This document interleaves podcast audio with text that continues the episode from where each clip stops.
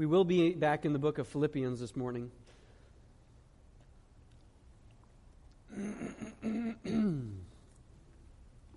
Hopefully, this doesn't cause me too much trouble.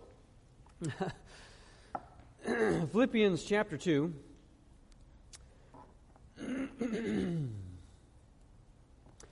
way back in January, when we were still just meeting as an evening Bible study before we had started our morning church services, we went through a series titled What Makes Us Tick? Examining our core values. If you weren't here for those, those were recorded and those are available online. You can go and look that up at our website, pillarfellowship.org. It's on YouTube. If you look up Pillar Fellowship on YouTube, you can find that series, What Makes Us Tick, back in January. Uh, they'll be helpful just as, uh, just as we look through what our church is all about. But one of our core values is that of others oriented service, about how we are called to serve one another, that we're to use the things that God has given us, ourselves, our time, our resources, for the sake of serving others. We don't exist for ourselves, we exist for others. And we examined almost the entirety of Philippians chapter 2 that day as we looked, we looked at the instructions from the Apostle Paul and the examples that we have in, in Jesus Christ. And then later, as Paul gave us the example of Epaphroditus and, and Timothy, tangible examples of what it looked like to live out that core value of others oriented service. And when I started that lesson, I gave an illustration that I'm going to use again today because I just really could not think of a better one. but it is that of this service, or is a, there's an app that you can get called IFTTT. And those letters stand for if this, then that. If this, then that. The idea of this app is that, that you can set up tasks and triggers within this app where you can connect different services together that when an event is triggered, the task will automatically be completed. So it might be a, a time based trigger. So you might tell your phone that at 7 a.m., give me a weather report. If this, if 7 a.m. occurs, then that, give me a weather report. It might be a location based trigger. When I arrive at home, turn on the kitchen lights. That's assuming that your home has smart devices. It might be uh, app based triggers. You can integrate different apps together so that when something occurs in one app, IFTTT will integrate those things together to create the triggers and make something else happen in a different app. For example, if I get an email from a particular person, send me a text message. Why you'd want to do that, I don't know, but you can. it's, it's just this whole app, the service, it integrates these things together. But the whole premise of the whole thing is that when the conditions are met, the results are supposed to be automatic. You don't even have to think about it, it just occurs. When the conditions are met, the results are automatic. If this, then that. Last week we looked at Philippians chapter 2 verse 1, which has some conditional language, some if this language. We talked about how Paul formed this conditional sentence in such a way that, that he's not calling into question whether or not the conditions are realities or not, whether or not they are actually present, if they're true or not, but rather he is assuming the truthfulness of those conditions as he begins to instruct the Philippian church. And so we read in Philippians 2, verse 1, he says, If there is any encouragement in Christ, any comfort from love, any participation in the Spirit, and any affection and sympathy, and then he will go on to give the the then statement in the verses that follow. But we looked at just those, the if statement there last week. If there is any encouragement in Christ. And again, there's not a question of this. We don't have to think, go, hmm, is there any encouragement in Christ? No, Paul had formulated the sentence in such a way that he is giving confidence that there is encouragement in Christ. We have been redeemed from under the law. We have been adopted into the family of God, promised an eternal, unfading, and incorruptible inheritance. So there is encouragement for being united to Christ by faith if there is any comfort in love. And there is, right? Praise God, there is comfort in love. No matter what happens to us in this life, we have the confidence that we are loved by God and can therefore find comfort despite life's storms. If there is any fellowship or partnership in the Holy Spirit, and again, there is. For those who are united to Christ by faith, the Spirit works in us to grant us assurance that we are children of God. He wars against our flesh and helps us to walk in holiness. He even prays for us when we do not know how to do so. The Spirit is at work within us for those who have trusted in Christ. There is fellowship and partnership with the Spirit of God. And finally, if there's any affection and sympathy, and then once again, there is. Paul expressed the, the confidence that he has in these things. We are loved by God. And that is expressed in, in a variety of ways, and we can point to numerous blessings in our lives that demonstrate this fact that we are loved by God. So we have these four conditional statements. If this, then that. And as we're going to examine today, the, the then portion of the conditional sentence.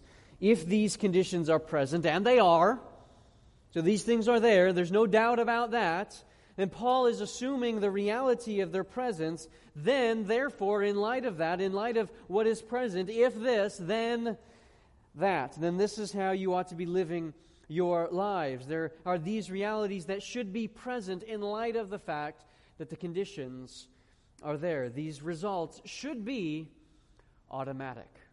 If this, then that. So, what are the realities that should be an automatic response to this, this glorious truth that there is encouragement in Christ, that there is comfort in being loved by God, that there is partnership and fellowship in the Holy Spirit, that there is affection and sympathy from God to us?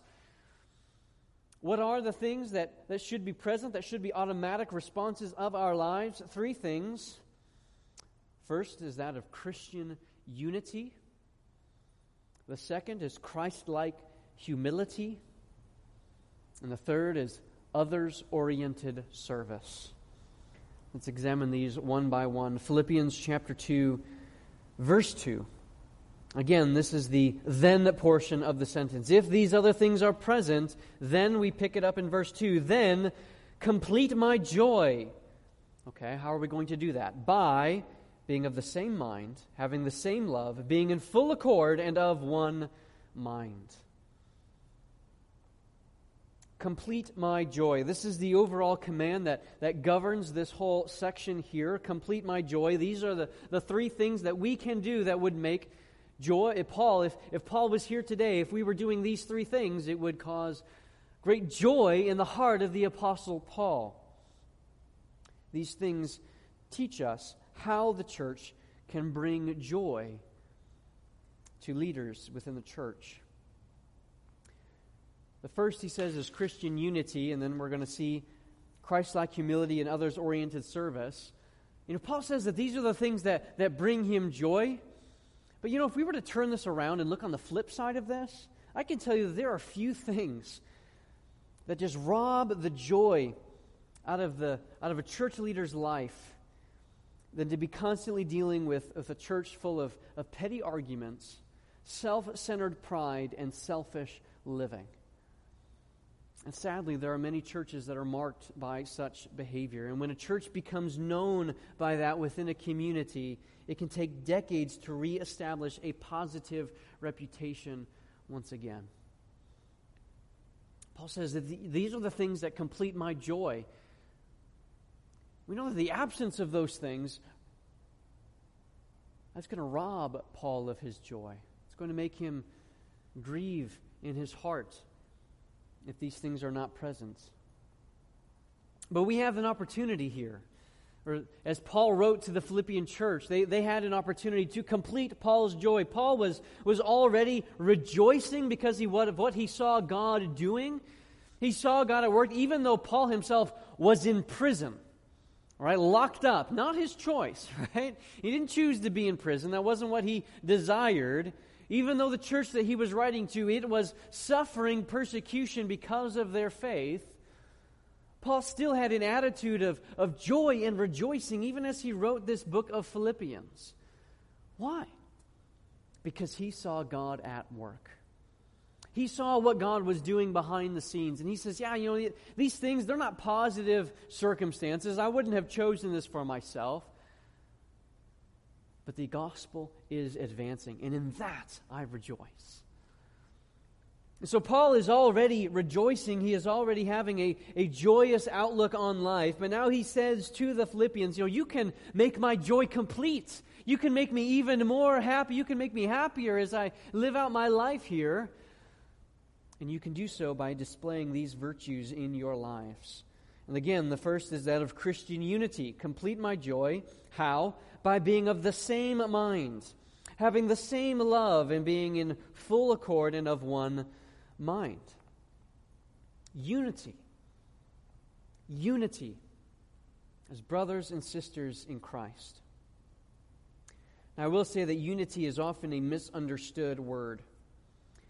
You know, there are those who would advocate for certain theological or, or practical positions that are contrary to the clear, revealed Word of God. Positions that, that we would identify as heretical. And yet, to avoid being disciplined, there's a, a call for unity. Oh, can't we all just be united? Yeah, I know that, that you don't agree with this doctrinal position, but, and I know that it even goes against God's word, but let's just all get along. Let's just all live in unity and dangerous theology and practice, even sinful living, is often brought into churches under the guise of unity. And we'll even say that this is happening right now in a number of denominations across our country.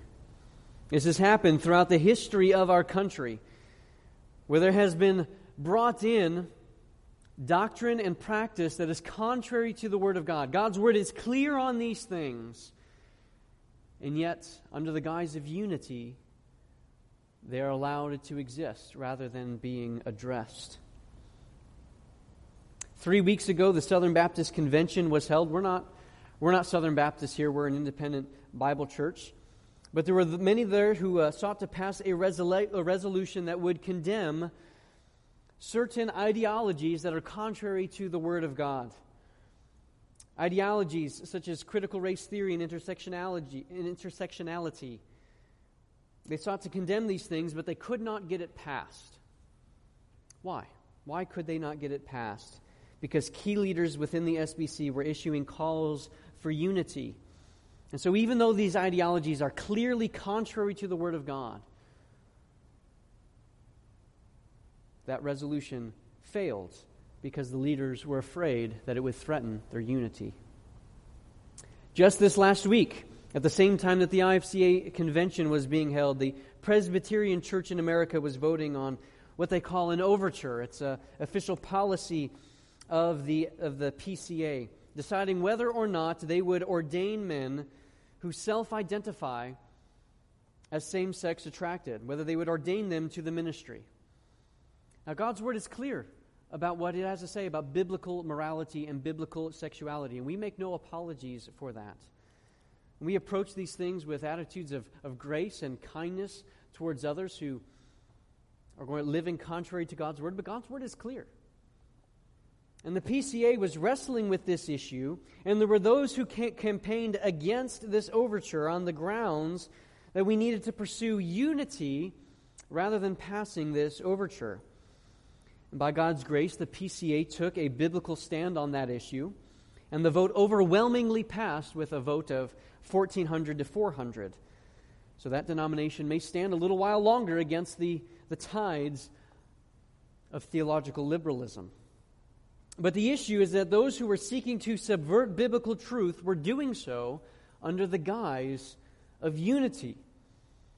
It is a fake unity that is based on faulty assumptions. There are those who believe that, that we must pursue unity at any cost whatsoever. But the Bible gives us a different picture.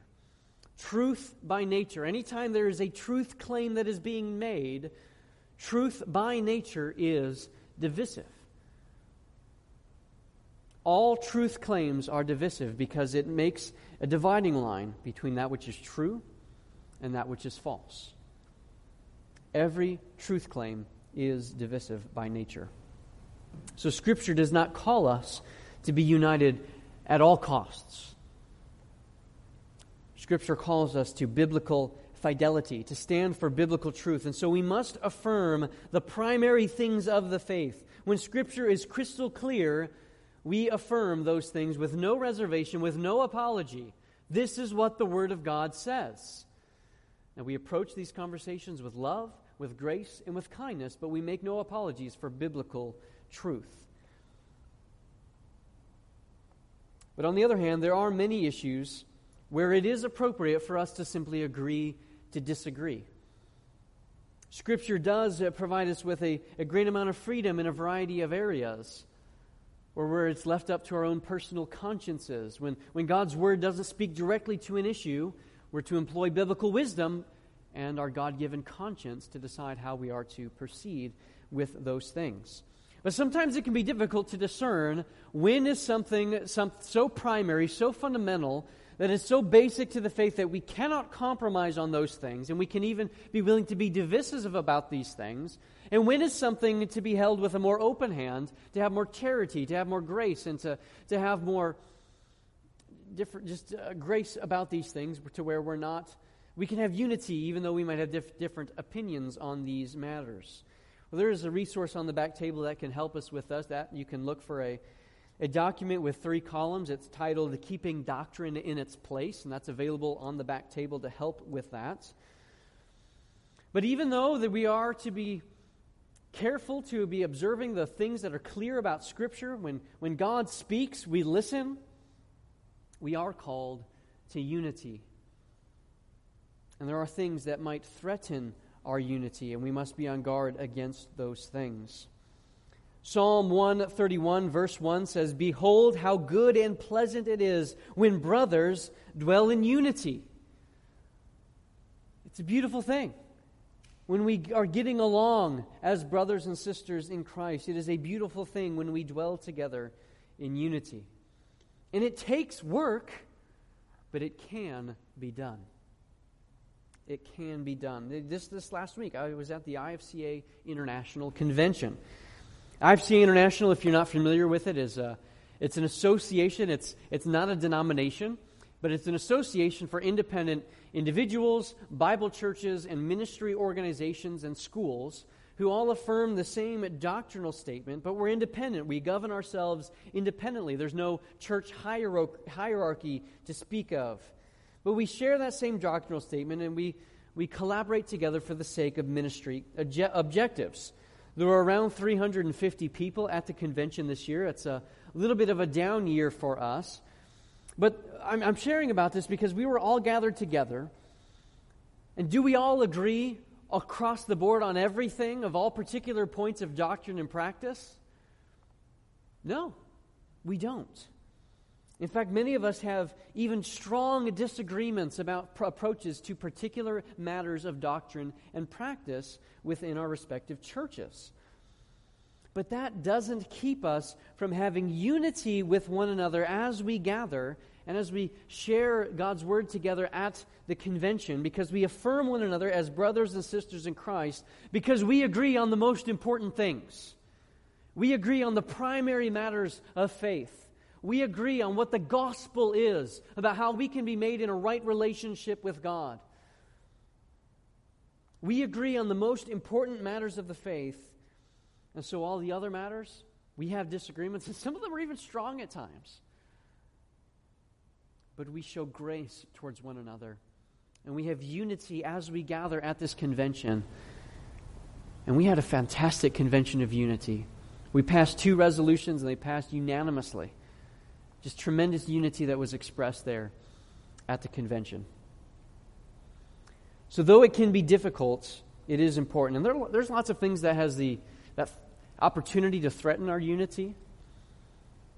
You know, James chapter 4 says that what causes strifes and contentions among you, it's your own desires, right? It's our own selfishness that can get in the way of unity. You know, there's the, the classic examples of what color should the carpet be in the church. Well, it's kind of a petty thing, but as it can have an opportunity to threaten our unity if we are viewing things selfishly. So Bible calls us to have unity, to have the have the same mind, have the same love, to be loving one another as Christ loved us. Warts and all. We love one another, being of one accord. So, though we, mo- we may have some secondary or tertiary disagreements on, on some matters, we should not let those things drive us apart, provided that we have unity on the primary matters of the faith. So, we must pursue unity, a true biblical unity. Second, we are to pursue a Christ like humility. We find in chapter 2, verse 3. Paul says, Do nothing from selfish ambition or conceit, but in humility count others more significant than yourselves. You know, this really is tied directly into the concept of, of unity. In order to have this, this unity amongst ourselves, even when there are some disagreements, it takes a very special humility to have this unity. Unity is not something that can be grown if we were all simply looking to ourselves as the arbiter of truth, if we're looking at ourselves as being all that, but we are called to something higher. We are called to do nothing from selfish ambition, or your translation may say, do nothing from strife or rivalry. This word refers to the idea that, that we might be seeking to advance our own causes to the detriment of others. This could be a jockeying for position. This could be an attempt to secure power or influence, or perhaps more subtle actions like undermining others behind their backs and subverting the, the authority that is in place. This word was often used in the Greek when, in the Greek world, referring to political subversion for self advancement. Paul says this is not how we are to be. We are not to be had playing these political games within our churches where we're jockeying for position, when we're playing one another off of each other and subverting the existing authorities. Paul says that is not how we are to be within the church of the living God. Those who seek power are often those who should have the least of it. Because a lot of times we think that, you know what? I'm only going to use this for good, right? I'm only going to use it for to help others. And we tell ourselves that. And yet in the process, we're actually pursuing it for our own selfish purposes. So we're to do nothing from selfish ambition. The text also says to do nothing from conceit, or your translation may say vainglory. Do nothing from conceit or vainglory. This is the idea that, that we really think too much of ourselves. and we think of ourselves as being better than others. So, so of course I would be better in that position. Of course I should get, get this ministry position or this position of authority because I am the better person. There's this, this idea of conceit or vainglory. We think of ourselves as being better than others. This pairs directly with this selfish ambition idea. Often we pursue these things of position because we think that we're entitled to those positions because I'm the better man, I'm the better man, right? I'm the better person. We think that we are so great. After all, once again, I don't only use that position for good. I don't only use that position for good, therefore I should get that. And it's easy to be tempted by these things. And just a word of a word of caution if what's rolling through your mind right now, if the second that we say, Oh, I would never be tempted by that, I would never go down that road, you've already taken the first step. We are all capable of it. And so we must be on guard against this within our own hearts and lives. That we are to do nothing from selfish ambition or conceit. So that's the, the negative side of the command here in verse, uh, verse 3. But there's a positive side. We're to do nothing from selfish ambition or conceit. But on the, on the flip side, we are to do something else instead. And Paul gives us these words, but rather, in humility, count others more significant than yourselves. Count others as more significant than yourselves. Humility. Humility probably the most evasive Christian virtue. the second you think you've got it, now you just lost it, right? Like, oh, yes, I'm a humble person. Well, yep, nope. That was pride. That's it. It's all over. It's gone. Why is humility so hard? Why is it that we just we just have such a difficult time with this? You know, it's been said that every sin that's ever been committed from the history of the universe, every sin, at the very root of it's pride. I think I know best. I think I know what's right. Therefore, I'm going to do X, Y, or Z that is contrary to what God has said. We think we know better than God Himself. That's pride. Satan himself was created as a servant of God. He was created as an angel in God's presence. And the downfall of Satan was when he said, I will be like the Most High. And he desires the worship of others. Pride, it gets in the way. And humility, humility is so very difficult as a result. I don't know if you've heard of this before, but in study after study, the majority of participants in a variety of surveys that have been conducted in a variety of fields they consistently self assess themselves as being better than average. For example, driving. How many of you think, you don't have to raise your hands, but how many of you think that you are a better than average driver? You keep it. there we go.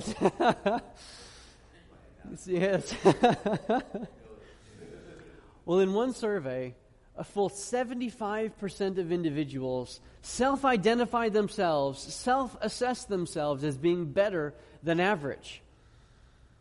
Well, that is statistically impossible.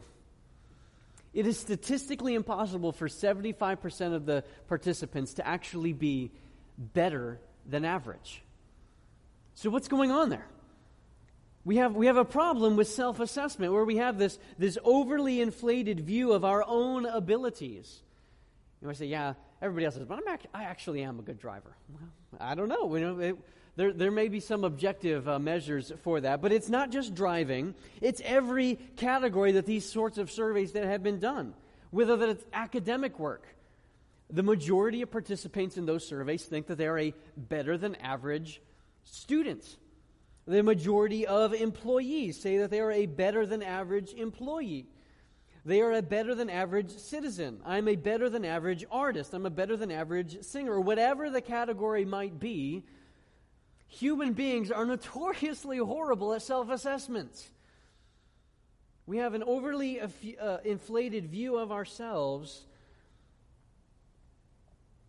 and we think that we are better than average, despite whatever whatever possible details could be present that might point to something contrary. We just kind of ignore that because we think too highly of ourselves. We assume that, that we are the bee's knees. Or use some old timey expressions. I am the cat's pajamas in this particular area. That's what we think. And this is why being in a community that is going to be loving to one another, loving another, one another enough to be honest with one another when there are shortcomings, that we could speak into each other's life and say, hey, you know what? Maybe we need to think about this in this area of your life. And then it takes humility to receive that. Because the truth is, we all have blind spots, right? We do. We know we have blind spots, but we don't know where they are because they're blind spots. That's what makes them blind. We, right? We haven't, we're, we're blind to those things. We don't see them. And so we need others in our lives that can see me from the outside and provide that independent evaluations that's going to yield much more accurate results. because we are notoriously bad at self assessments. Romans chapter 12, verse 3 says that for the grace given to me, I say to everyone among you not to think of himself more highly than he ought to think, because that's our temptation. We have this overly inflated view of ourselves. But then he goes on to say to think with sober judgment, each according to the measure of faith that God has assigned. So we have blind spots, but we're, we're called to try to seek those out, and we need the community of others to help us find those. So we aren't to be conceited, we're not to be pursuing things for our own selfish agendas, but we are to be humble. We're to consider others as more important than ourselves, placing the priority on the lives of others rather than our own count others as more significant than yourselves. And this ties in with our, with our third point others oriented service, as Paul goes on to say in verse 4. Let each of you look not only to his own interests, but also to the interests of others. Let each of us look not only to our own interests, but also the interests of others. This can make us uncomfortable at times because we're, we're very used to looking out for ourselves, right? I mean, we're here we are. This is Independence Day, right? We're, we're celebrating our independence. Yeah, America. We're an independent people. And that, and, and, you know, that's a good thing. I'm, I'm not complaining at all about the freedoms that we have in this country. It is, it is a tremendous blessing that God has given us. But sometimes that can work itself so much into our own thinking that we become so independently minded that we end up only thinking of ourselves just as we go about living our lives. And Scripture calls us to a higher calling. And this may inconvenience us at times, but despite the inconvenience, this is what we are called to. And there is no one who suffered a greater inconvenience than what God did for us when He sent His Son, Jesus Christ, to die on the cross. Jesus was the only one who did not deserve to die. Jesus didn't even have to be a man. And yet, he came in the likeness of sinful man. Though he himself never sinned, he died on the cross for us. So we are called to look out for the interests of others. If we are living lives of humility, if we are esteeming others as more valuable, as more important than ourselves, then this is going to be the, the natural result we will live our lives in service to others. We will no longer be concerned merely with what I want or with what I need, but rather with the desires and the interests and the needs of others. And again, this passage is why one of our core values is others oriented service. We selflessly serve others, both in the church and the community, as an expression of the love of Christ. You'll find that on our website our core values. Galatians chapter 6 verses 9 and 10 says, "Let us not grow weary of doing good, for in due season we will reap if we do not give up. So then, as we have opportunity, let us do good to everyone, and especially to those who are of the household of faith." So we are called to live lives in service to others. Once again, I do not exist for me. And you do not exist for you, but we exist for each other, to be a service to one another, to bless others. That's why every, every week as I close our services, I utter the phrase, be blessed, be a blessing. That's why we're here, to be a blessing to others as we live out our lives. We exist for one another. Now, it can be easy to come to passages like this and to make our default position to be okay, this is how we're to be living our lives, and it's true. This is what we are called to be and called to do as followers of Jesus Christ. This is what the text says. These are the commands of Paul and of Scripture for us today. But sometimes we can approach these things and think, okay, these are the things that I need to do to earn favor with God. These are the things that I need to do to, to make God like me more. And if I do these things, then God is going to be additionally pleased with me. And while it's true that, that doing these things does please the Lord, it cannot earn us favor with God. And it can't earn us our salvation in God. Our temptation is to get this order backwards that if I pursue unity and humility and service, then I will get encouragement in Christ, comfort from love, and fellowship in the Spirit. And we think that, that our performance as believers is what is going to result in these other blessings in our lives. So we need to be careful that we're not getting the cart before the, cor- the horse. Being careful to observe the order that Paul has written things for us. That it's not if we behave in this way, then there will be encouragement in Christ, unit, uh, comfort in love, participation in the Spirit. But rather, it's the other way around. Because there is encouragement in Christ, therefore, this is how I live my life. It's a response. It's a response to what is already present. It's a response to what God has already done for us. It's not to earn God's favor, it's because we have God's favor. Therefore, I live according to these things. It is precisely because I already have encouragement in Christ, comfort from love, participation in the Spirit, affection and sympathy, that these things are to be a natural outflow of what we already have in Christ. Not to earn favor, but because I have favor by virtue of the sacrifice of Christ. So if this, if there is encouragement and comfort and participation and affection and sympathy, if this, then that. The automatic response, the, the response, again, it is that response, but the outflow from our lives should be that of Christian unity, Christ like humility, and others oriented service. Turning it around on its head leads to legalism. But viewing it as Paul has revealed it to us in this particular order leads to great blessing and joy, not only in our own lives, but in the lives of others as well.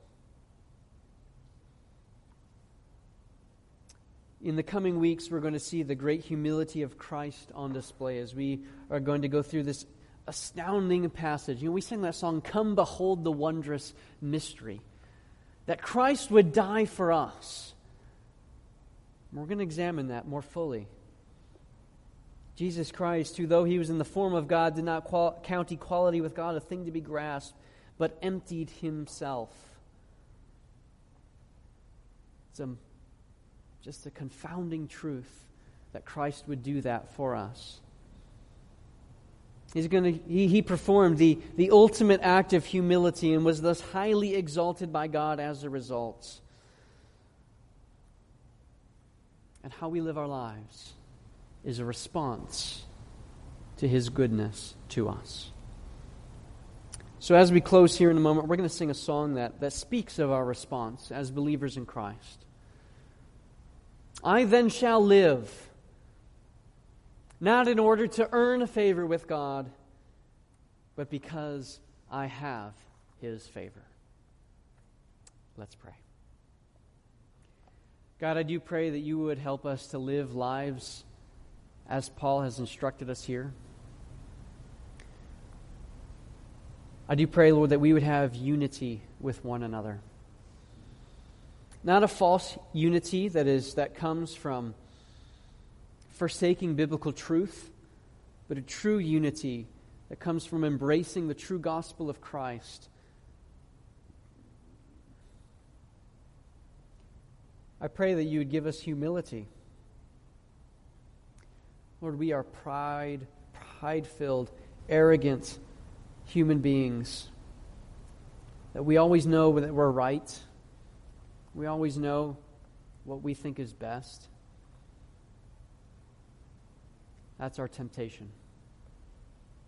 Pray that you would give us humility, Lord. I pray that you would help us to be willing to listen when others might try to bring words of correction into our lives, that we would be sensitive to that, open to that, receptive to that. Or that in our humility we would then allow that to flow out as we serve others. Help us, Lord, to value others as more important than ourselves, to consider others' interests above our own. I pray, Lord, that we can be a blessing as we live out our lives here on this earth, that we would live as people who behold the wondrous mystery of Christ, who see what was accomplished for us on the cross, and say, How can I do anything other than to love my fellow brothers and sisters in Christ? As 1 John 4:11 says, if this is how God loved us by sending his son, so then we also ought to love one another. And I pray that our lives would reflect that today. Thank you for your word as it instructs us and encourages us. May we live in the grace that you have given us. I pray this in Christ's name. Amen.